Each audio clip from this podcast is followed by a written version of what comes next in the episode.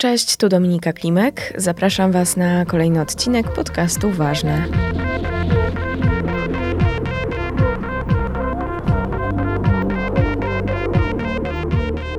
Przyznam, że to jeden z największych moich lęków. Moi rodzice mieszkają kilkaset kilometrów ode mnie i bardzo, bardzo boję się, że w pewnym momencie poważnie zachorują i będę musiała rzucić całe swoje dotychczasowe życie i zająć się nimi. Właśnie przed taką decyzją stanął kilka lat temu Marcel Andinoveles. Miał doświadczenie jako dziennikarz przekroju, potem przez wiele lat pełnił funkcję wicedyrektora Muzeum Sztuki Nowoczesnej w Warszawie.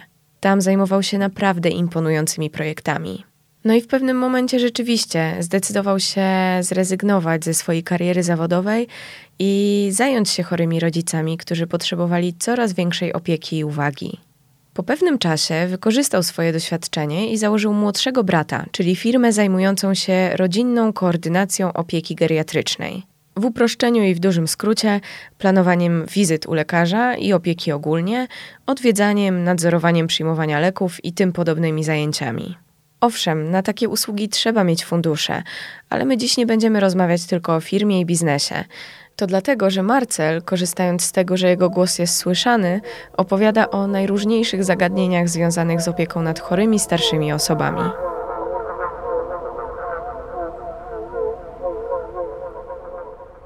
Przyznam, że ten temat, który pan poruszył, jakby swoją działalnością, to jest jeden z takich moich największych lęków.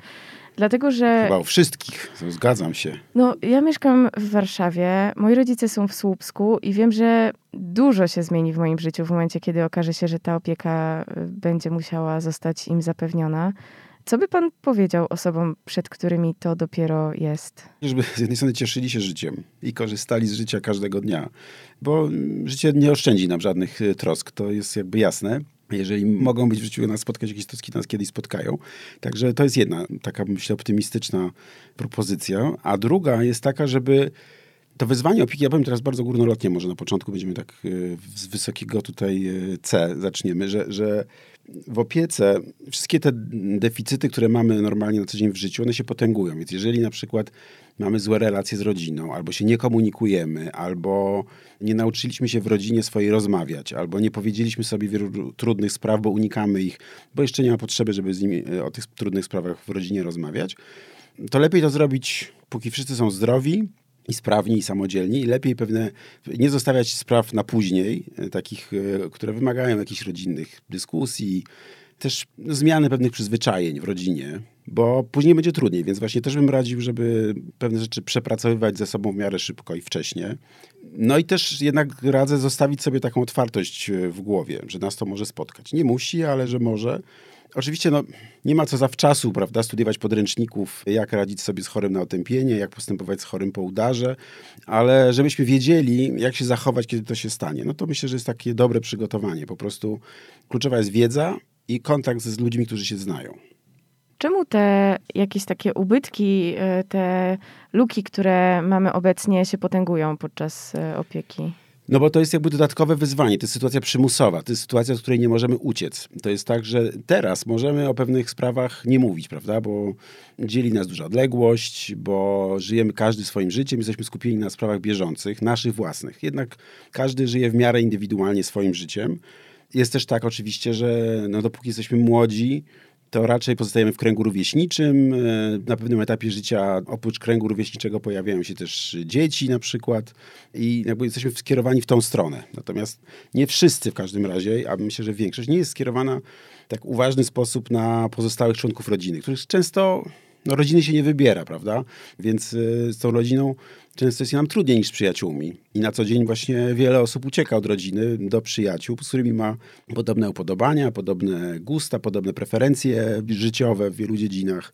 Styl życia też nas różni od naszej rodziny często, więc y, unikamy po prostu tych rozmów i rozwiązywania problemów, a w sytuacji opieki znajdujemy się no, pod przymusem. Tylko, że wtedy jest trudniej, bo wtedy jest panika, wtedy jest histeria, wtedy jest cierpienie fizyczne, psychiczne, różne deficyty dodatkowe. Także to, no, dlatego wydaje mi się, że ta opieka jest też taką szansą, żeby nie patrzeć tylko na to jak na zagrożenie, żeby patrzeć też na sytuację, w której pewne rzeczy no, jakby stają przed nami, mm, musimy się z nimi skonfrontować i, no i trzeba podjąć próbę.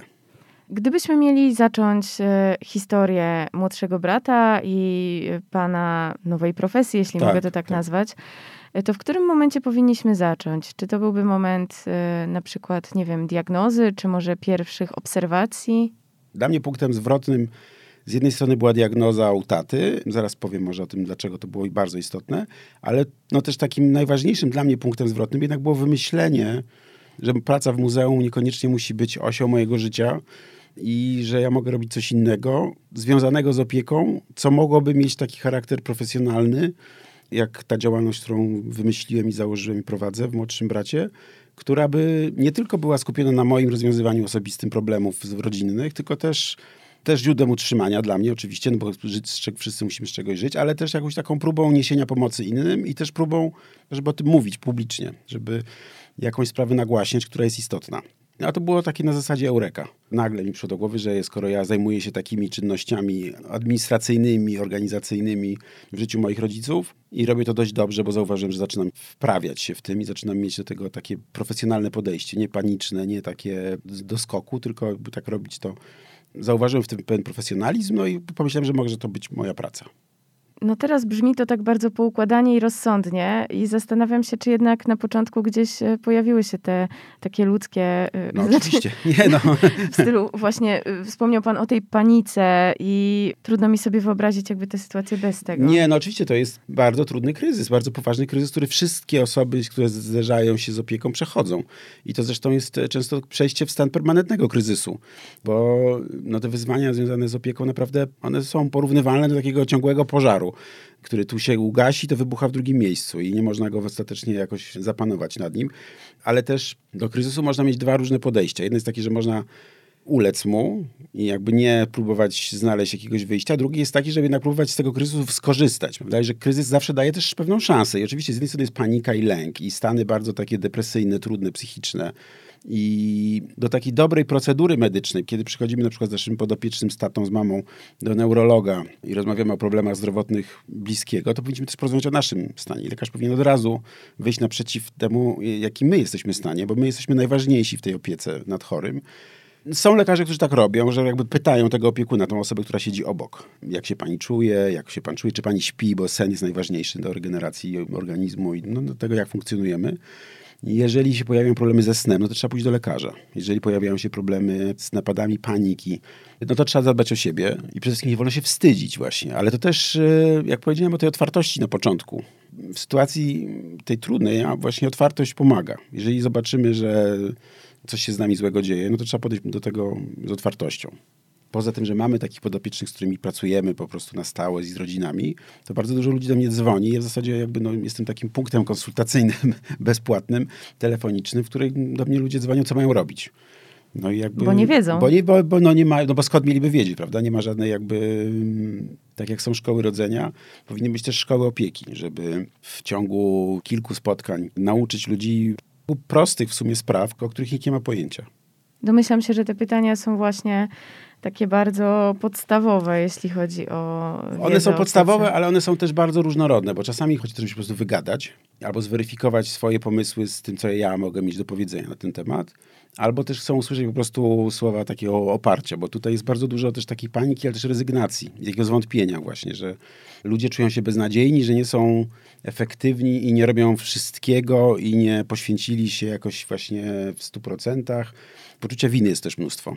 Jak się rozmawia z kimś, kto im powie, że mają prawo nie dać rady, albo mają prawo podejmować złe decyzje, bo nie da się wyłącznie dobrych decyzji podejmować, ponieważ to jest jakby za każdym razem metoda prób i błędów. Żeby też nie narzucali sobie, bo jakby żyjemy w świecie, który strasznie dużo od nas wymaga, prawda? To jest cały czas mamy być perfekcyjni w każdym możliwym aspekcie naszego życia. Na ten aspekt jest trudny, więc próba narzucenia sobie perfekcjonizmu w opiece, no to jest naprawdę to jest tragedia. No w teorii łatwo sobie pomyśleć, no tato będzie chory, pójdę z tatą do lekarza, mama będzie chora, pójdę do lekarza. Ale to zupełnie tak nie wygląda w rzeczywistości. Także poza tym też tych obowiązków jest bardzo dużo. I chodzi o to, żeby umieć z których zrezygnować. Umieć sobie powiedzieć, dobra, najważniejsze jest to, a tam to jest mniej ważne. Jak o tym opowiadam teraz, już faktycznie mam to już trochę w głowie poukładane. Nie ukrywam, że, że mówię o tym przez ostatnie dwa lata dość dużo. Im więcej o tym mówię, tym bardziej widzę, że po prostu ta sytuacja opieki jest takim wzmożeniem życia po prostu. Takim podkręceniem życia, które mieliśmy wcześniej, do bardziej wyrazistych jakby obrazu tego życia. I to, co ułatwia nam w ogóle życie, czyli właśnie komunikacja, na przykład takie podejście do rozwiązywania problemów, którego uczą na terapiach behawioralnych, że trzeba duży problem podzielić na małe kawałki i po jednym małym takim, tak jak dużego kotleta pokroić na, na, na kawałeczki i zjeść po kawałku, a nie patrzeć na tego kotleta, że taki wielki kotlet nie, da, nie, nie dam rady go zjeść. No tak. To są w zasadzie proste rzeczy, tylko że w opiece te proste rzeczy są z różnych dziedzin. Z tego, jak priorytety sobie ułożyć, co jest ważne, co jest mniej ważne. Jest tam dużo też takich trudnych kwestii, bo na przykład w opiece nad osobami z demencją trzeba kłamać. Trzeba manipulować tymi podopiecznymi. I to jest rzecz, która jest bardzo trudna dla wielu osób, bo wszyscy jesteśmy uczeni uczciwości. Wszyscy jesteśmy uczeni od dziecka, że nie wolno kłamać, że jakby prawda jest najważniejsza. I w postępowaniu z osobami z demencją nie można stawiać sprawy czarne-białe. Prawda, nieprawda, powiem mamie, że idziemy do neurologa, albo powiem tacie, że to są środki na Alzheimera, bo robimy im krzywdę no, o tym się rozmawia wśród opiekunów, o tym się rozmawia, o tym są też podręczniki. Jak omijając prawdę, zapewnić, żeby ci ludzie, którymi się opiekujemy, czuli się bezpiecznie i spokojnie. Bo to jest jakby warunek ich dobrostanu w ogóle, że, żeby nie czuli się zaniepokojeni. W demencji, kiedy ludzie chorujący orientują się, że coś się dzieje źle z nimi, ale nie wiedzą co, są cały czas zaniepokojeni, cały czas przeżywają pewien stres. Każdy drobiazg może spowodować u nich gwałtowne pogorszenie e, ogólnie funkcjonowania i taką zapadanie się w taką otchłań. I oni są też wtedy agresywni oczywiście, ale jakby no bo panikują. No i tutaj jakby mówienie wprost prawdy czasami jest po prostu bardzo, bardzo szkodliwe. To jest też rzecz, której trzeba się nauczyć. Trzeba dojrzeć do tego, że powiem mamie, tacie nieprawdę, albo że zataję przed nimi prawdę. Na przykład jakby do mnie pytać, to jest przykład taki. Osoby z Alzheimerem bardzo często mają taki objaw, że mówią, że wracają do domu i pakują się i stoją w drzwiach i chcą wychodzić ze swojego mieszkania, w którym niektórzy spędzili całe życie.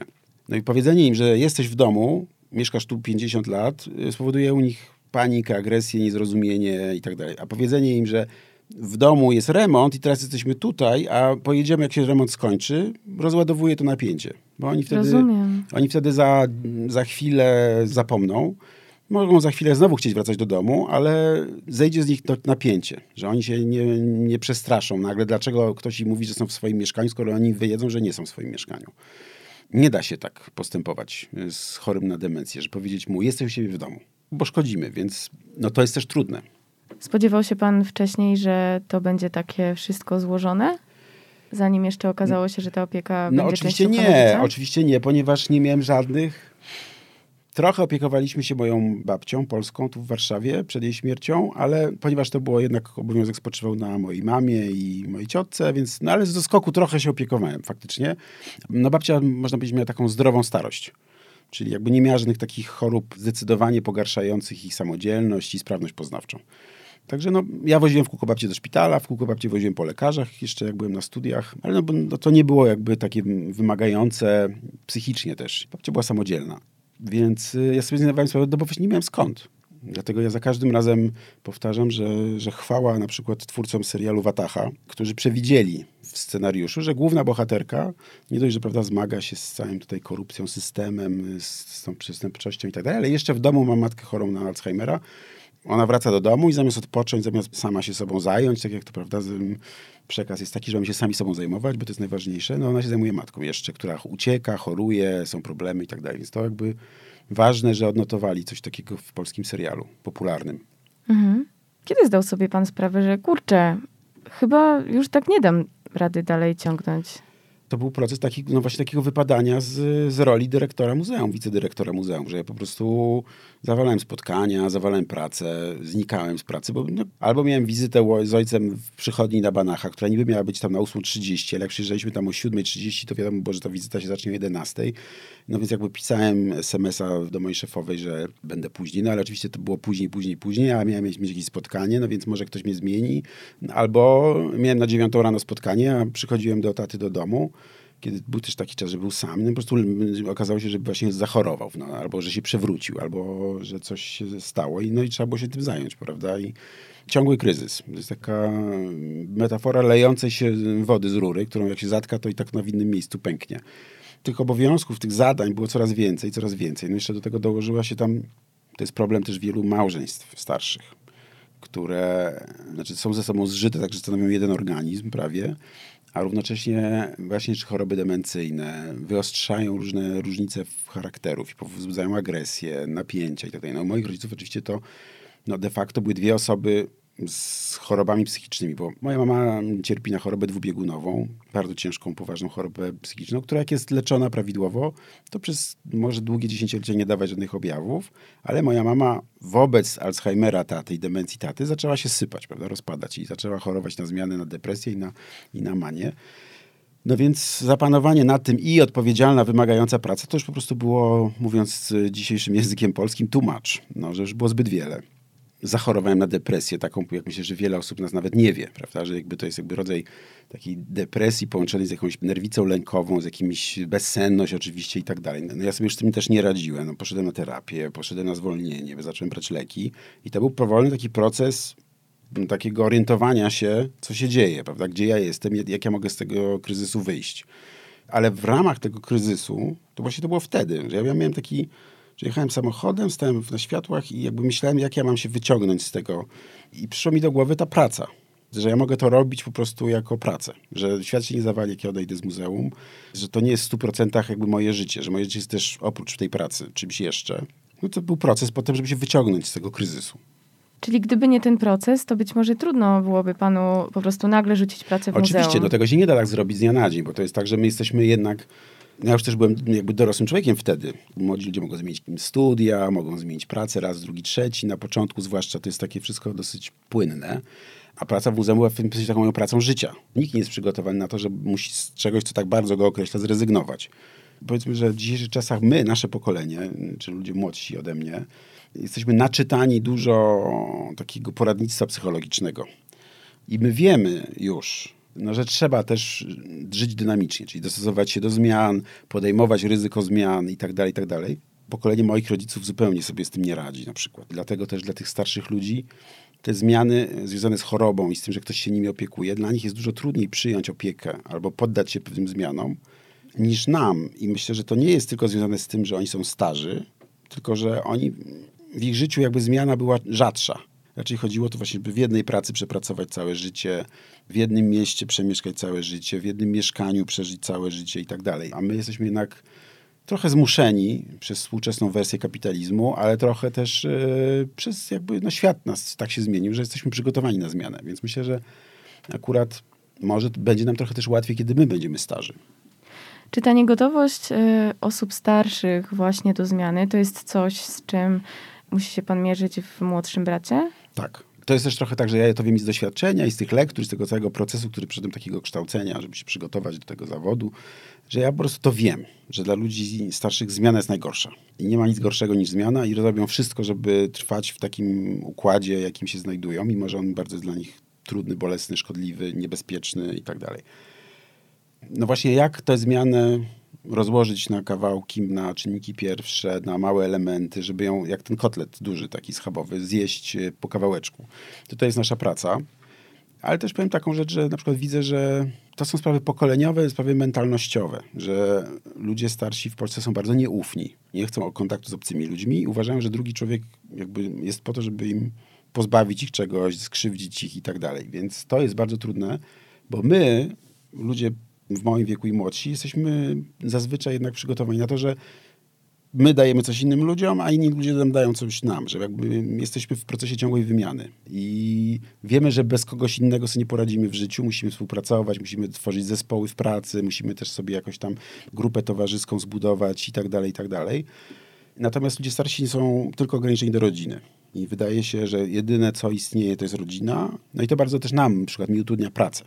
Dopóki nie przełamię tej bariery pierwszej, dopóki faktycznie ktoś mnie nie, nie zacznie mnie traktować, ci ludzie starsi, jako właśnie członka rodziny. Po to tak ta moja działalność jest nazwana, żeby zasugerować osobom starszym, czy ludziom, którzy borykają się z opieką w obrębie rodziny, że my jesteśmy taką rodzinną pomocą, że pomagamy całej rodzinie, że możemy być taką profesjonalną, zewnętrzną, ale częścią rodziny. Że nie zależy nam, żeby kierować naszych podopiecznych do tych specjalistów, z którymi współpracujemy, tylko raczej, żeby do tych moich podopiecznych dobrać ludzi, którzy będą nam odpowiadać, nam razem że jeżeli mieszkasz na Bielanach i masz tu swoją panią doktor w podstawowej przychodni, to nie będziemy cię zawozić gdzieś do Wilanowa, tylko tu ci znajdziemy na przykład po sąsiedzku pielęgniarkę, która może do ciebie przyjść, albo tu ci wymyślimy, stąd ci znajdziemy kogoś, to będzie ci przychodził, mierzył cukier, prawda? Sąsiadkę, zrobimy ogłoszenie na klatce schodowej, e, popytamy może w urzędzie, może w parafii, może gdzieś po sąsiedzku w klubie seniora, czy ktoś mógłby tu przyjść i na przykład ci pomóc, prawda? To jest jakby ale powiem właśnie, że strasznie się już po kawę tutaj piję. Nie wiem, Państwo pewnie mam nadzieję, że nie słyszą, jak po, przełykam kawę, ale to jest moja pierwsza kawa, dzisiaj się rozgaduję. Ale chcę powiedzieć e, o tym właśnie, że dlaczego mnie powiedzmy przez jakiś czas było tam tyle w mediach, że jakby zrobiłem z tego taką sprawę społeczną, sprawę medialną, dlatego żeby właśnie pokazać, że w opiece w ogóle kluczowe jest zaufanie.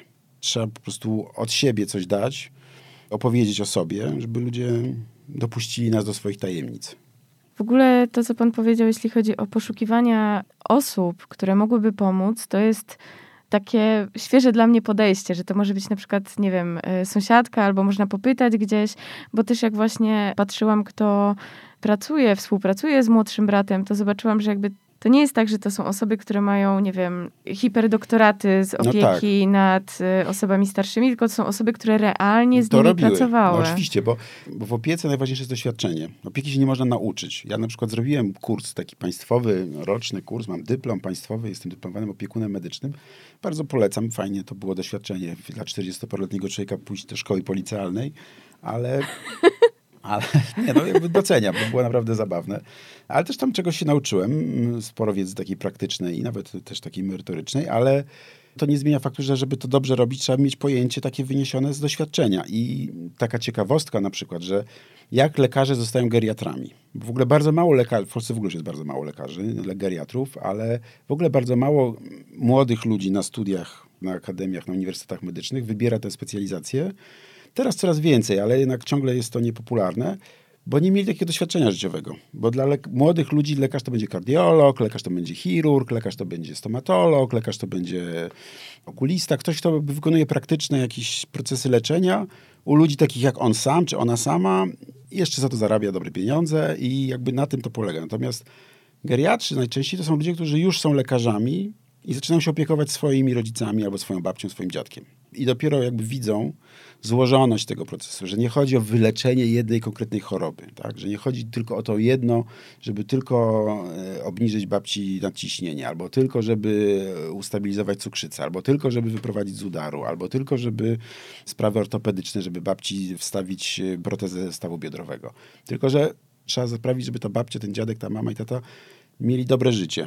Tutaj pozdrawiam e, dr Katarzynę Broczek, szefową katedry geriatrii na Warszawskim Uniwersytecie Medycznym, która zawsze z jednej strony żartuje, że geriatra to jest lekarz ostatniego kontaktu, bardzo lubię to określenie, ale drugie, no to jest naukowczyni, wspaniały człowiek, wspaniała lekarka, która, ona zawsze pierwsze co pyta na wizycie geriatrycznej, to jakie pani, jakie pan ma kapcie w domu?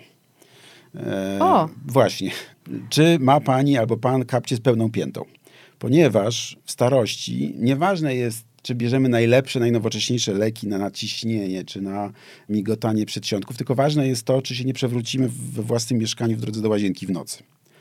Bo jak się przewrócimy we własnym mieszkaniu w drodze do łazienki w nocy, to się zaczynają dopiero wielkie problemy. Złamanie szyjki kości udowej, możliwość trwałego unieruchomienia, utrata samodzielności itd. Tak A to jest ważniejsze niż to, czy bierzemy wszystkie leki, 25 tabletek dziennie i tak dalej, i tak dalej. I to jest geriatria właśnie. Czy jest pani, pan bezpieczny w domu? To wie geriatra, ale to też właśnie wiedzą ludzie, którzy się opiekują, bo jak mój tata sam się przewrócił w domu kilka razy, to ja jeszcze nie wiedząc tego, że to jest element wiedzy geriatrycznej, sam kupiłem kroksy, nakładkę na wannę, uchwyt do łazienki, taki balkonik, żeby jak siada na sedesie, to się mógł złapać i tak dalej. Więc jakby jest to dużo wiedzy, której nabiewamy z doświadczeniem. Domyślam się, że wie, wiele tej wiedzy szukałabym w internecie, ale to jest czasochłonne. Ale właśnie po, powiem szczerze, że no jako dziennikarz, powiedzmy jako człowiek, no, który jestem nau, nauczony dobrze, bo jakby umiejętność wyszukiwania to jest też pewna wiedza, którą się ma, prawda? Jakie zapyt słowa wpisać w Google, żeby wyszła pożądana odpowiedź, ale jednak właśnie w tej sytuacji opieki, kiedy ja nie wiedziałem, co mam robić, nie wiedziałem dokładnie o tych chorobach za bardzo nic, to internet bardziej mnie frustrował, niż dawał mi wiedzę konkretną, ponieważ tam było tak wiele i tak bardzo przeciwstawnych i różnych. I właśnie cała ta taka pseudonauka, te fake newsy, ta taka antywiedza, której tam było mnóstwo, wzbudzały jeszcze bardziej moją dezorientację. Dlatego jednak ostatecznie zawsze ważne są oczywiście strony autoryzowane przez jakieś autorytety jednak, że jednak naukowcy mają znaczenie, prawda? Wiemy to zwłaszcza teraz w czasach pandemii, że wiedza ma znaczenie, nauka ma znaczenie, ale też y, kontakt z drugim człowiekiem, z doświadczonym człowiekiem. W sumie, gdybym na przykład szukała jakiejś konkretnej porady związanej z jakąś chorobą, to rzeczywiście myślę, że wiedziałabym chociażby co wpisać w Google. Natomiast y, gdybym na przykład szukała pomocy ze złożeniem kalendarza badań, no to no nie wiem co wpisać, jak tak. Umówić no nie, no właśnie, ojca do no lekarza? Właśnie, no właśnie, to jest, y, no internet jest bezduszny. Internet podaje pewne propozycje, ale co z nimi zrobimy, to już naprawdę czasami nie wiadomo. I jakby, zwłaszcza w sprawach medycznych jest mnóstwo no, antywiedzy. I gdyby nie to, że potem jednak poszukałem normalnie wiedzy naukowej, porządnej, medycznej i gdzieś przekopałem inne strony w internecie, to w pierwszym odruchu byłbym w stanie pójść na lep takich właśnie pseudonaukowych nowinek, więc y, no myślę, że wiele osób po prostu temu ulega. I dlatego książki jednak wydawane przez fachowe wydawnictwa, to jest jedna rzecz, że jednak weryfikujmy źródła wiedzy, a druga rzecz, y, poszukajmy kogoś, kto nam powie po prostu przez telefon, co robić. To mi przypomniało właśnie o takich też kwestiach społecznych, które są związane z opieką, że po pierwsze opieka jest w Polsce kiepsko wynagradzana. Wszędzie na świecie, ale to się zmienia a po drugie, że właśnie opieka wyłącza trochę z rynku pracy. To jest, znaczy, to jest w ogóle osobny temat. Moglibyśmy zrobić cały serial na temat tych rozmów tak. o opiece, ale bo to, czego pani dotknęła, to jest ekonomia troski. A ekonomia troski, kto z nas słucha, niech sobie pogoogluje, bo to jest fascynujący temat, jest faktycznie taką dziedziną przyszłości. Żyjemy w, no w sumie oczywiście w fascynujących czasach, chociaż musimy chodzić po ulicach w maskach, ale jednak czasy są fascynujące i w ramach tych przemian, które zachodzą, też związanych na przykład ze sztuczną inteligencją, automatyzacją pracy i tak dalej. Bardzo wiele mówi się o tym, że pracą przyszłości jest praca afektywna, taka praca w kontakcie z drugim człowiekiem. Taka praca, która polega na zarządzaniu empatią, emocjonalną stroną człowieka, bo tego maszyny nie zastąpią. Sztuczna inteligencja nie zapewni drugiemu, zwłaszcza starszemu człowiekowi, poczucia bezpieczeństwa, bliskości jakiejś, ale też pewnych czynności pielęgnacyjnych, czy pewnego takiego procesu pielęgnowania nie wykonał żaden sztuczny e, android. Ta praca była, bo ona dalej jest bardzo nisko wynagradzana, znaczy sama opieka. Natomiast y, coraz bardziej widać, po pierwsze społeczeństwo się starzeje, więc coraz więcej osób ma takie potrzeby. Już w tej chwili tak jest, że poważnie, że dzwonią do mnie ludzie, ja nie mam agencji opiekunek, ale no, znam jakąś tam grupę ludzi, te ludzie dzwonią i błagają. Dobrą opiekunkę trzeba błagać. I one naprawdę już w tej chwili nieźle zarabiają. Oczywiście to jest ciągle jeszcze szara strefa. To jest taka praca, która nie jest ciągła, pewna, nie dająca żadnego takiego właśnie stabilizacji, ale ona jest coraz lepiej wynagradzana. I ona też daje niesamowicie dużo różnych takiego poczucia, że jednak się robi coś sensownego, prawda? Bardzo dużo pracy dzisiaj jest bez sensu. Sprzedawanie ludziom rzeczy, których nie potrzebują, jest wręcz niemoralne. Wszystkiego mamy za dużo, prawda? Niczego, nic z tych rzeczy, które nam się proponuje sprzedać, nie potrzebujemy. Więc y, no jednak nagle, kiedy opiekujemy się kimś, no to jednak sens tej pracy jest du dużo bardziej wyrazisty i oczywisty niż sprzedawanie telefonów.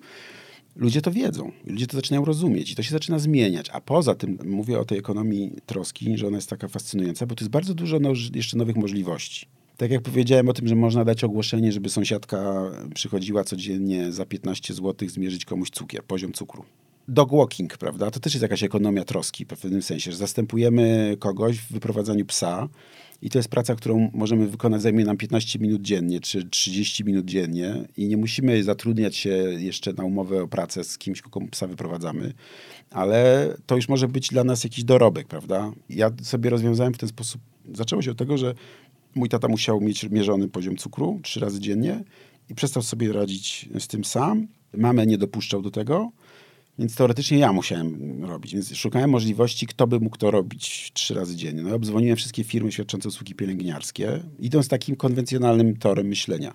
Nikt nie chciał mi w ogóle takiej, no, wycenić takiej usługi, a ostatecznie no, trzy razy dziennie pielęgniarka nie przyjdzie za mniej niż tam 50 zł, to już na pewno nie, a trzy razy dziennie to minimum 150 zł, to to wychodziło 4,5 tysiąca złotych miesięcznie albo i więcej. Tylko za przyjście trzy razy na, no, no to w sumie trwa 10 minut, może nawet mniej No i okazało się, że po sąsiedzku mieszka w sumie no, moja przyjaciółka, która tam mieszka 400 metrów od y, moich rodziców. Jest na urlopie wychowawczym i prowadzi dziecko do przedszkola i z przedszkola, który jest za płotem od moich rodziców. I jak ja bym ją poprosił o pomoc, to ona by to mogła zrobić trzy razy. Ale jak jej powiedziałem, że słuchaj, będę ci płacił, jakbyś normalnie na, za cząstkę dnia twojej pracy, że przychodź po prostu dziecko prowadząc do przedszkola i odbierając dziecko z przedszkola, to się nagle okazuje, że mnie stać na taki wydatek. Dla niej to jest konkretny zastrzyk gotówki. Zawsze przyjemnie mieć te pieniądze i nic ich nie mieć. A jeszcze było tak, że ona przychodziła z tym małym. Mój tata był bardzo zadowolony, że jakiś chłopczyk go odwiedza i fajna dziewczyna go odwiedza, że to w ogóle już było super. A ten chłopczyk był bardzo taki miły i lubił mojego tatę i on mu tam kłuł palec tym nakłuwaczem i dla tego chłopca to było bardzo takie też, o, że on ma to jakiś pika, jakiś aparacik i tak dalej. Dla mojego taty to się popisywał i przed tym chłopcem, i przed tą dziewczyną, zmotywowało go to do życia. Znaczy jakby taka win-win-win po prostu, same sukcesy. Że jakby w, taki, w takiej sytuacji. I, ta, i, I na tym polega ekonomia troski. Jakby w pandemii się też użymy, tak? że, że jakby można inaczej świat próbować urządzić. I wydaje mi się, że to jest y, przyszłość. I teraz na koniec może powiem jeszcze taką rzecz, że już teraz w pandemii widzę, że bardzo dużo ludzi traci pracę. I bardzo dużo ludzi się do mnie zgłasza. To są oczywiście głównie kobiety, ale no tak 80%, ale nie tylko, które odchodzą na przykład z korporacji i nie chcą już szukać pracy dalej w korporacjach. Tylko chcą właśnie pracy z innymi ludźmi. Oczywiście to jest praca też trudna.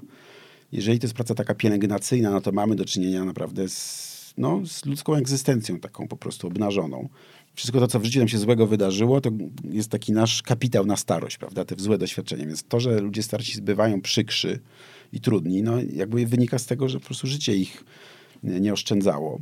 Ale jak jesteśmy dla nich tym takim dodatkowym e, powodem, żeby żyć, o właśnie tak powiem, to oni potrafią być bardzo wdzięczni, że jakby są w takim angielskim sensie rewarding, że oni nam dają też coś od siebie. Także to, jak do mnie dzwonią ludzie, którzy pytają się, jak to by było, co to jest i czy da się zarobić, a czy nie da się, ale czy oni by dali radę, bo oni myśleli o tym i tak dalej, i tak dalej, to ja zawsze mówię, no, że trzeba przeanalizować samemu ze sobą, czy człowiek jest w stanie. Bo jakby są też takie rzeczy, człowiek ostatecznie sprowadza się do jedzenia i wydalania, mówiąc wprost. I to jest jakby nasza podstawowa funkcja biologiczna. Jeżeli ktoś sobie z tym nie jest w stanie poradzić, no to, to jest to problem. To znaczy nie nadaje się pewnie do tej pracy, ale no to jest tak jak z małym dzieckiem. No małe dziecko też głównie jej wydala. Jeżeli jesteśmy w stanie sobie z tym poradzić, to jakby część z nas jest, część z nas nie jest. No, niektórzy nie są w stanie tego przełamać. Też to było dla mnie jakiś proces takiego... Najpierw nie byłem w stanie, a potem w ogóle niespecjalnie mi to robiło jakby Chociaż oczywiście ta praca taka higieniczno-pielęgnacyjna nie jest tylko, to, to nie jest tylko to, bo można się zupełnie bez tego też jakby funkcjonować. Ludzie są starsi też samodzielni. Ale e, na przykładzie mojego brata powiem. On nie miał jakby tak w swoim planie życia, że na przykład będzie musiał umyć mojego tatę, zmienić mu pampersa na przykład. Tak Ale mam wrażenie, że to było trochę na zasadzie rywalizacji, że on widział, że ja to robię i że ja sobie z tym radzę i że... I był taki czas, jak już tata leżał, że brat przychodził i tatę golił na przykład. Że takie męskie zajęcie. Tak? Mm. jakby, ale potem pamiętam, że on tak chyba na zasadzie rywalizacji, że jeżeli ja ojca jestem w stanie zmienić mu pampersa, no umyć tatę należąco w łóżku, bo to jest proste, tego się można nauczyć, to się robi w ogóle, tylko trzeba trochę odwagi. I to mój brat też to robił. Może nie był mistrzem, bo nie miał techniki, nie był na kursie, nie obejrzał filmików na YouTubie, jak to się robi, ale dawał radę. Jakby i wiem, że to było też taki rodzaj dla niego męskiej dumy że on dał radę, że on to zrobił, że on zrobił coś, co po prostu tylko teoretycznie kobiety są w stanie to robić. Takie mamy wszyscy przeświadczenie patriarchalne, niewdzięczne, a że on dał radę i że jakby nie umarł od tego. Ale to świetnie, że pan go ośmielił swoją postawą. No więc y, wydaje mi się, że, że to nie jest może nic super przyjemnego, wiadomo, ale no, człowiek na tym polega. No, jesteśmy ludźmi, po prostu jesteśmy organizmami biologicznymi, zwierzętami, jak każde inne i mamy tu jeden otwór, tam drugi otwór i jakby tu wchodzi, to wychodzi. Trudno. I dał radę, dawał radę i też uznał, że to jest po prostu część życia. Czy trudno przekroczyć te granice właśnie... Intymności, tak? Może nie to, że intymności, ale bardziej chodzi mi o to właśnie, o tę zmianę ról trochę w rodzinie. Tak. E... Zmiana, trudno, zmiany ról trudno. Czy mógłby pan to rozwinąć? Tak, tak bo... Trudno mi to sobie wyobrazić w ogóle, że w pewnym momencie mogę być dla moich rodziców kimś innym niż córką, córką. Którą, o którą oni dbają. Zawsze pani będzie córką swoich rodziców. I to jest właśnie też taka rada, która wynika z, z doświadczenia, że, ale też z lektur fachowych, podręczników właśnie geriatrycznych, do opieki i tak dalej, że dla rodziców zawsze jesteśmy dziećmi. Dlatego pewne rzeczy łatwiej jest załatwić przez zewnętrznego profesjonalistę, przez profesjonalistkę, bo wtedy ta relacja ma inny charakter. W sytuacji rodzinnej zawsze rodzice traktują nas jak własne dzieci i pewną decyzyjność, sprawczość yy, chcą zachować w stosunku do nas. Znaczy nie zawsze, ale prawie zawsze. Więc to jest faktycznie trudne, żeby oni dopuścili nas na przykład do tej zmiany ról, powiedzmy. Ale to nie jest taka bezpośrednia zamiana ról, że my nagle stajemy się rodzicami swoich rodziców. To tak w uproszczeniu. Natomiast to jest jeszcze inna rola.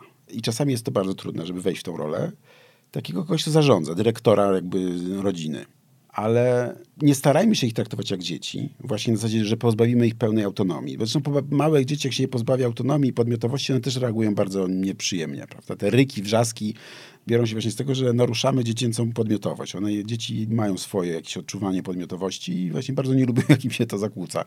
I tak samo jest z rodzicami. Natomiast jak już padło słowo rola, to przypomniało mi się, że trzeba powiedzieć o jednej rzeczy jeszcze, mianowicie o tym, że żeby w ogóle być w stanie się opiekować kimś, trzeba sobie uświadomić, że samemu się wchodzi w nową rolę.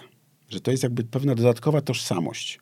Powiedzmy, każdy składa się z takich podstawowych tożsamości. Tam nie wiem, albo że ktoś jest Polakiem, Polką, albo że ktoś się czuje Europejką, albo że ktoś się czuje bardziej warszawianką, warszawiakiem niż Polakiem, albo że ktoś jest gejem, albo lesbijką, albo że ktoś jest dziennikarką, a ktoś inny jest lekarzem, a ktoś inny czuje się hipsterem i tak dalej. Mamy tych tożsamości bardzo dużo, że dla nas właśnie picie kawy jest ważne, albo dla nas ważne jest jeżdżenie na deskorolce, albo dla nas jest ważne, że mamy pieska, a nie kota, prawda? To jakby mnóstwo tych rzeczy, które nas określa, kim my jesteśmy, te tożsamości takie, z których sobie budujemy to, kim jesteśmy. I jak sobie nie dodamy do tego zestawu, że jesteśmy też opiekunką, opiekunem w tym okresie życia, tak jak jesteśmy studentem, studentką, uczniem, uczennicą, czy tam żoną, czy mężem, to się nie da. Więc ta rola, ta tożsamość jest kluczowa, żeby sobie to powiedzieć, że teraz jeszcze jestem tym. I trzeba się w to zaangażować. Tak jak nie można być na pół gwizdka jakby w tych swoich tożsamościach różnych. No musimy w to wejść, w tą rolę, prawda, że trzeba się zaangażować to tak samo w tą opiekę, że to jest jeszcze dodatkowe coś, co ma swoją definicję, ma swoje ramy jakieś, ma swoje zestaw pewnych cech, ta tożsamość, ta rola. Tożsamość i rola to nie jest to samo oczywiście, ale tak używam wymiennie. I tutaj na przykład jest taka fundacja z Gdańska, nazywa się Fundacja Hospicyjna i ona bardzo jest zaangażowana w wprowadzenie, żeby do języka wprowadzić w Polsce takie pojęcie opiekun rodzinny że nie pracownik socjalny, że nie pielęgniarz, pielęgniarka, że nie pani opiekunka, tylko opiekun rodziny to jest ktoś, no właśnie kto, tak jak ja w moim domu, jest tym kimś, kto może nie ma zawodowego przygotowania, ale opiekuje się, podejmuje decyzje, planuje, zarządza itd., tak itd. Tak I opiekuje się.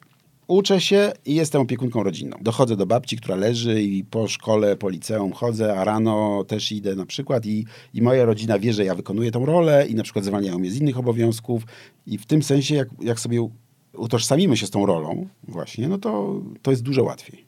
Dużo łatwiej też chyba sobie pogodzić, y, pogodzić się z taką niezgodą na sytuację. Myślę tak. sobie, że gdybym nagle się dowiedziała, że właśnie teraz muszę zaangażować się w opiekę, to kurczę, jednak chyba trudno by mi było powstrzymać taki bunt. Tak? No tak, tak, ale to jest, znaczy, to jest kwestia, to jest najtrudniejsze. Znaczy najtrudniejsze jest, kiedy to następuje z dnia na dzień. I tutaj w tym przypadku faktycznie chyba największym takim streso, stresorem, to się tak mówi w psychologii i medycynie, są udary kiedy nasz bliski z dnia na dzień po prostu nagle traci samodzielność i wymaga naszej opieki. No i wszystkie sprawy urazów, nagłych, gwałtownych y, zachorowań, ale właśnie udar, w którym no, jest duża szansa, że ta osoba przez długi czas, przynajmniej na początku, będzie niesamodzielna, a duże prawdopodobieństwo, że już docelowo przez resztę życia będzie niesamodzielna. No to wywołuje największy taki bunt wewnętrzny, opór, lęki, też załamania psychiczne, że nagle z dnia na dzień po prostu za pięć minut ktoś zadzwoni, że że mama, tata mieli udar i są w szpitalu i proszę przyjechać, albo na przykład właśnie u nas mamy w Młodszej nawet taką procedurę już na to, jakby przygotowane, bo ludzie z udarami trafiają do szpitala i bardzo szybko, często bardzo szybko z tego szpitala są wypisywani. Po jakiejś interwencji chirurgicznej bądź farmakologicznej, po kilku dniach czasami taką osobę można wypisać ze szpitala, bo już szpital nic więcej nie jest w stanie zrobić, trzeba fizjoterapia, rehabilitacja, wszystko tam, opieka i tak dalej. I mamy 24 godziny, żeby cały system opieki stworzyć dla kogoś w domu. Łóżko, opiekunka. To jest po prostu nagle okazuje, że jutro mama jest do wypisania, a mama leży i jest bez kontaktu na przykład. A my nigdy w życiu żeśmy no, nie widzieli mamy nagi na przykład, tak? A będziemy musieli jutro mamie założyć pampersa, umyć ją w domu i tak dalej. No to jakby to jest to jest ten moment. Więc y, to wywołuje bunt straszny. I to panikę i lęk. I to jest dezintegracja taka osobowości następuje też u niektórych. Ale na szczęście dzisiaj świat daje te narzędzia, że można jakby się zwrócić po pomoc, że jakby wiemy, że ten internet jednak naprawdę, no, tam są ci inni ludzie też, do których się można zwrócić. Można mm, zapytać, można zadzwonić, można poszukać, można dotrzeć do tych, y, no więc jakby trzeba z tego korzystać. Chciałam nawiązać do rzeczy, którą mi kiedyś e, powiedziała Ania Franczak właśnie. A, no wspaniała. E, prawda? Tak. Pozdrawiamy Anię Franczak. tak. Ania powiedziała mi, że właśnie ludzie reagują na osobę w żałobie w taki sposób, że trochę się odsuwają, że no, tak nie unikają, wiedzą, że tworzy się taka przestrzeń. Czy podobnie jest z osobą, która przyjmuje tę tożsamość opiekuna rodziców? No, to zależy, jak my sobie z tym poradzimy sami, bo to jest oczywiście tak, że powiem to na przykładzie innym. Ja jestem gejem, prawda? I jakby doświadczanie bycia członkiem mniejszości, no, która jednak bądź co bądź jest dosyć poważnie dyskryminowana, to jest jakieś doświadczenie. I ja wiem, jak ciężko jest, prawda? Jak to jest trudno się przyznać rodzicom w którymś etapie życia, jak trudno jest jakby zostać zaakceptowanym przez przyjaciół, przez, no jakby przez świat zewnętrzny, prawda? I, i to, to nie jest doświadczenie, które mi, ja mogę sobie opowiadać przy kawie w pracy, przy automacie do kawy, albo przy stole rodzinnym na Wigilię, albo przy spotkaniu z przyjaciółmi heteroseksualnymi, prawda? No bo po pierwsze, co ja im będę gadał w ogóle, jak oni nie mają tym zielonego pojęcia. Po drugie, oni tego nie zrozumieją. Po drugie, może ich to znudzić. A poza tym jakby, no oni, ich życie nie jest o tym, prawda? Więc siłą rzeczy, jako przedstawiciel tej mniejszości, potrzebuję mieć jakby też znajomych, bliskich bądź dalszych, którzy mają podobne doświadczenie. I to jest jakby jak Polacy są na emigracji, prawda, gdzieś, to oni jednak też, no nie wszyscy, bo, bo Polacy jako grupa społeczna jesteśmy dość trudni nawzajem dla siebie, ale jednak mają tendencję taką, żeby się gromadzić, prawda, ze sobą razem, prawda, że jakby na grupie na, e, na Facebooku, Polacy w Londynie, albo Polacy gdzieś tam w kolonii, albo Polacy gdzieś, no jakby, bo łączy ich to doświadczenie, prawda, i mniejszościowe. I tam się wymieniają informacjami, które są dla nich ważne i doświadczeniami i czasami sobie ponarzekają, no, piszą, jakim jest źle, albo jakie sukcesy odnoszą. I tak samo jest z opiekunami, że no nie można w pracy przy kawie opowiadać koleżance o tym, że tata właśnie ma biegunkę i trzeba tego pampersa jedynie co 5 minut i całe łóżko jest ubrudzone i mam już dosyć tego. No co ona ma na ten temat? Jakby, jak co ma powiedzieć? No to trzymaj się, no ale masz ciężko. No, no to jest więc potrzebny jest kontakt z kimś, kto ma podobne doświadczenie. Świetne są te grupy wsparcia na Facebooku, ale po to jest też ten kontakt, że mamy kilka telefonów, do kogo możemy zadzwonić, że możemy się poradzić, że możemy poprosić o pomoc. I dlatego mówię, że ta tożsamość opiekuna jest tak ważna, bo jak wiemy, że jesteśmy tym opiekunem, no to właśnie nagle wchodzimy w jakieś relacje z ludźmi, którzy są podobni do nas. A w opiece to mm, wydaje się, że to jest też bardzo ważne, że początkowo każdemu się wydaje, że jest tym sam że jest jedyny na świecie, który ma taki problem i nikt inny go nie zrozumie i to poczucie samotnienia jest bardzo duże. Wydaje mi się, że to jest też jakby do, element takiego dorastania młodych osób LGBT że są same na świecie. Znaczy teraz jest internet, więc jakby, ale jak no ja dorastałem na przykład lat 80. i 90., kiedy internetu nie było, no to absolutny był to koszmar. Jestem jakiś po prostu odmieńcem, że nigdy w życiu nie znajdę drugiej połówki, albo że się w ogóle. No koszmar, koszmar, koszmar.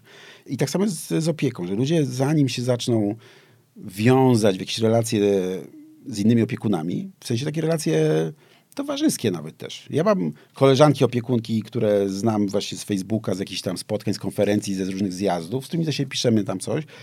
W zasadzie ta grupa na Facebooku, to wsparcie, jedna czy druga, no to jest też takie moje trochę środowisko drugie. Ja mam swoich przyjaciół, mam znajomych, mam rodzinę, mam, no, no jestem też osobą publiczną, więc jakby mam duże tam kręgi znajomych po linii różnych zawodowych, artystycznych i tak dalej. A mam też drugie życie takie, gdzie na tej grupie facebookowej tam jestem administratorem, cenzuruję niektóre posty, tu sam piszę komentarze, daję jakieś inne informacje i tak dalej, i tak dalej. No więc jakby i dzięki temu mam lepszą wiedzę, mogę, że tak powiem, e, no, spuścić się też to napięcie takie, że ten lęk, że ten strach, że coś mi nie wyszło, albo że sobie nie dałem rady, albo że coś. Bo ten normalny, właśnie dlatego ja nienawidzę tego słowa i dlatego zwalczam na każdym kroku coś takiego jak normalność, że ten tak zwany normalny świat nas nie zrozumie. No bo ci normalni ludzie nie muszą się jakby opiekować swoimi rodzicami, nie muszą jakby szukać w środku nocy lekarza, czy nie wiedzą jak rozwiązać jakiś problem. Powołaliśmy się na Anię Franczak, która założyła taką organizację wspierającą, ale też taką gromadzącą wiedzę na temat żałoby i umierania. Że ludzie w żałobie właśnie czują się odosobnieni przez to, że no, ludzie nie wiedzą, jak z nimi rozmawiać. I właśnie fajnie jest móc spotkać się z kimś, kto też przechodzi podobne doświadczenie. W wywiadach jakiś czas temu wspominał Pan właśnie o tym, że niedużo się rozmawia właśnie o tym, co nas czeka, jeśli chodzi o opiekę nad rodzicami. I zastanawiam się, czy wciąż ma Pan takie same wrażenie. Znaczy, że trochę jest, jest, to odsuwane. Znaczy mi jest trudno to powiedzieć, bo ja, ponieważ żyję tym, jakby jestem w centrum tego zjawiska też, że tak powiem, to oczywiście wydaje mi się, że więcej teraz się o tym mówi, ale nie sądzę, czy jakby świadomość społeczna jakoś wzrosła tego problemu przez ostatnie dwa lata. Może trochę w związku z pandemią, która wyrostrzyła oczywiście pewne sprawy i utrudniła opiekę i więcej osób się z tym teraz mierzy na bieżąco, ale ja jednak jestem przedstawicielem takiego może starego i nie, nie, nie, niewspółczesnego myślenia. Uważam, że jednak państwo powinno jakby pewne zadania wykonywać i wydaje mi się, że to powinien być program nauczania w szkołach, się powinno uczyć o no tak, o opiece nad osobami starszymi. Że po prostu w podręcznikach dla dzieci od podstawówki powinno być zawsze gdzieś leżący dziadek y, albo babcia w pieluchach i tak dalej. Bo właśnie w Polsce brakuje bardzo takiej najprostszej informacji. A to jest bardzo proste do zrobienia. Tylko wystarczy, żeby po prostu władza publiczna się za to wzięła, pod naciskiem na oczywiście obywateli, żeby wprowadzić pewien standard. Prosta rzecz. W każdym gabinecie neurologa i w każdym gabinecie pierwszego kontaktu jeżeli pacjent wychodzi z diagnozą jakiegoś otępienia albo podejrz- no, czyli przychodzi z podejrzeniem otępienia, to powinno się dostać taką składaną na dwa prostą ulotkę, której nie będzie, którą będzie napisana przez opiekunów i przez środowiska związane z opieką, a nie lekarzy, specjalistów takie i takie, takie sprawy cię czekają, musisz jak najszybciej załatwić to i to. Tu masz stronę internetową zweryfikowaną, na której znajdziesz e, potrzebne informacje. Dołącz do grupy jakiejś wsparcia tu i tu, poszukaj pomocy, możesz to i to. To naprawdę są najprostsze informacje. Najprostsze. Powinny być napisane przystępnym językiem, nie przez lekarzy, nie przez biurokratów, tylko właśnie przez kogoś takiego jak ja. Żartuję, ale no takich ludzi, których jest mhm. już trochę w Polsce, takich aktywistów związanych z tą tematyką. Pod okiem lekarza oczywiście, no bo przecież ci geriatrzy to też posługują. Oni też posługują się prostym językiem i są przystępni i komunikatywni. No niestety no w bardziej rozwiniętych krajach jest tak, że przy diagnostyce chorób potępiennych na przykład, no to jednak od razu się dostaje pakiet informacji, od razu się dostaje opiekę psychologa, od razu się dostaje kontakt, też jest zarejestrowany. W Polsce nie ma czegoś takiego jak rejestr chorób y, demencyjnych, że ktoś jest zarejestrowany i wiadomo, że będzie wymagał opieki coraz postępującej chorobie, coraz bardziej intensywnego wsparcia. I że jakby to, tego nie ma. Jak człowiek sam nie pójdzie, się nie zarejestruje na przykład w opiece społecznej, albo sam nie pójdzie do własnej przychodni.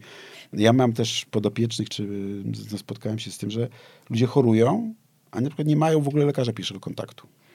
Z tego, co pan mówi, to wyobrażam sobie, że skala niezaopiekowania seniorami jest duża. No, gigantyczna, tak. To jest jakby problem.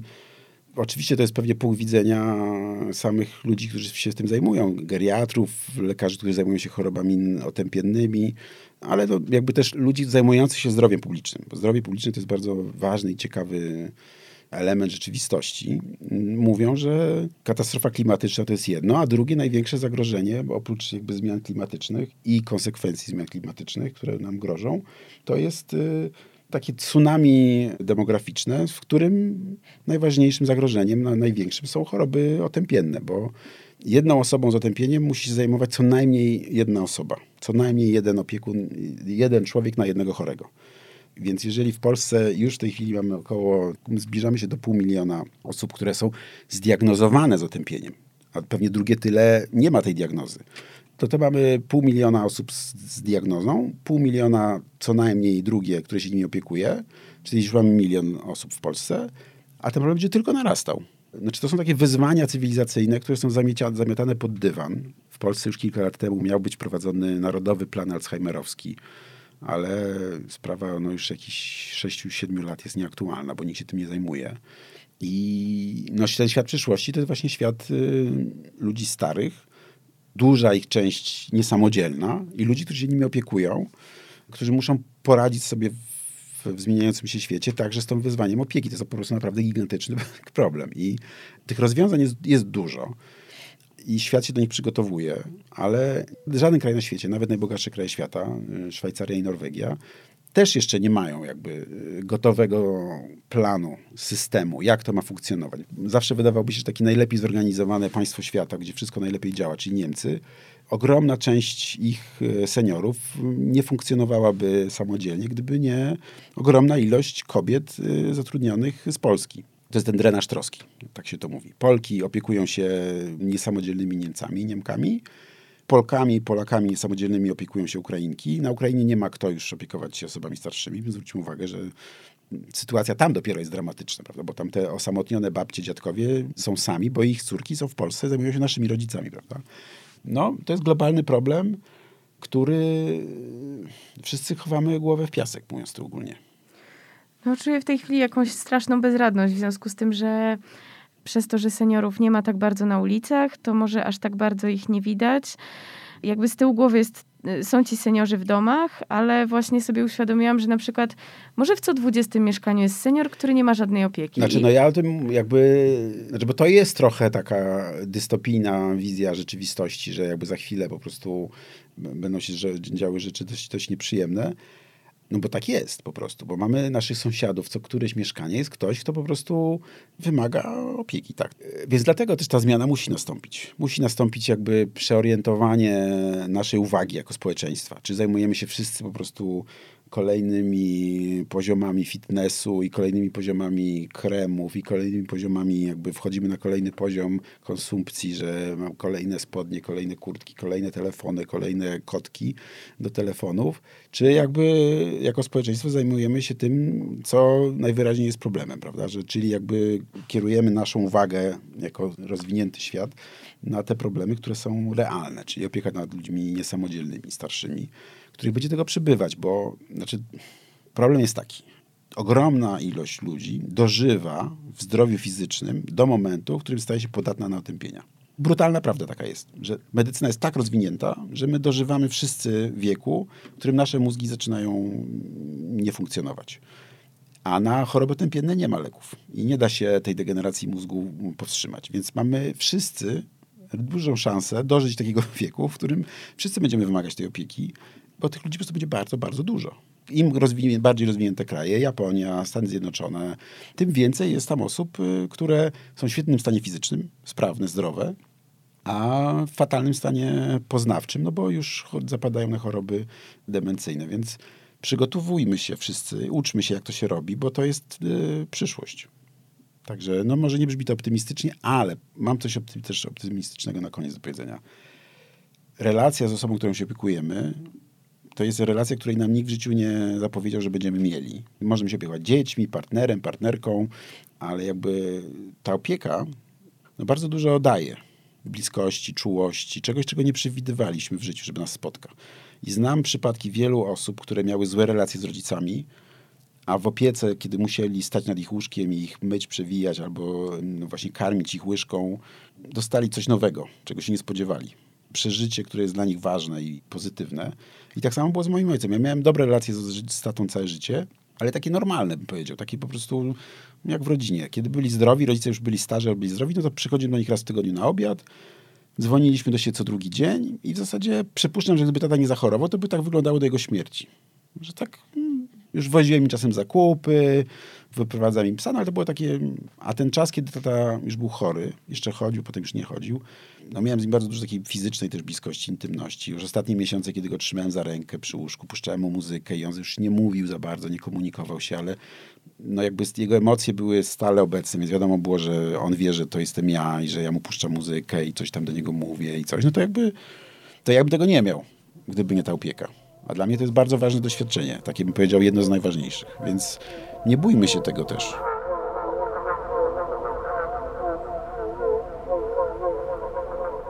Dziękuję Wam bardzo za to, że byliście z nami podczas tego odcinka. On powstał w ramach wspólnego miesiąca podcastu Ważne i Instytutu Dobrej Śmierci, którego Marcel Andinoveles jest członkiem. Po tej rozmowie mam w głowie dużo otwartych wątków. Na przykład, jak pomóc rodzinom opiekującym się osobami starszymi, które nie mają pieniędzy na korzystanie z zewnętrznych usług, jak odciążyć samotnych, pracujących, mniej zamożnych i zmęczonych opiekunów. Mam nadzieję, że jeszcze znajdę odpowiedzi na te pytania. Jeśli lubicie słuchać podcastu Ważne, to wesprzyjcie mnie na portalu Patronite, mam tam swoje konto, a na facebookowym profilu podcastu znajdziecie nagranie ze spotkania online z Anią Franczak, założycielką Instytutu Dobrej Śmierci. Zapraszam Was też do kontaktu właśnie przez Facebooka, ale też Instagram lub maila. Brzmi on dominika małpa ważnepodcast.com. No i słyszymy się za tydzień.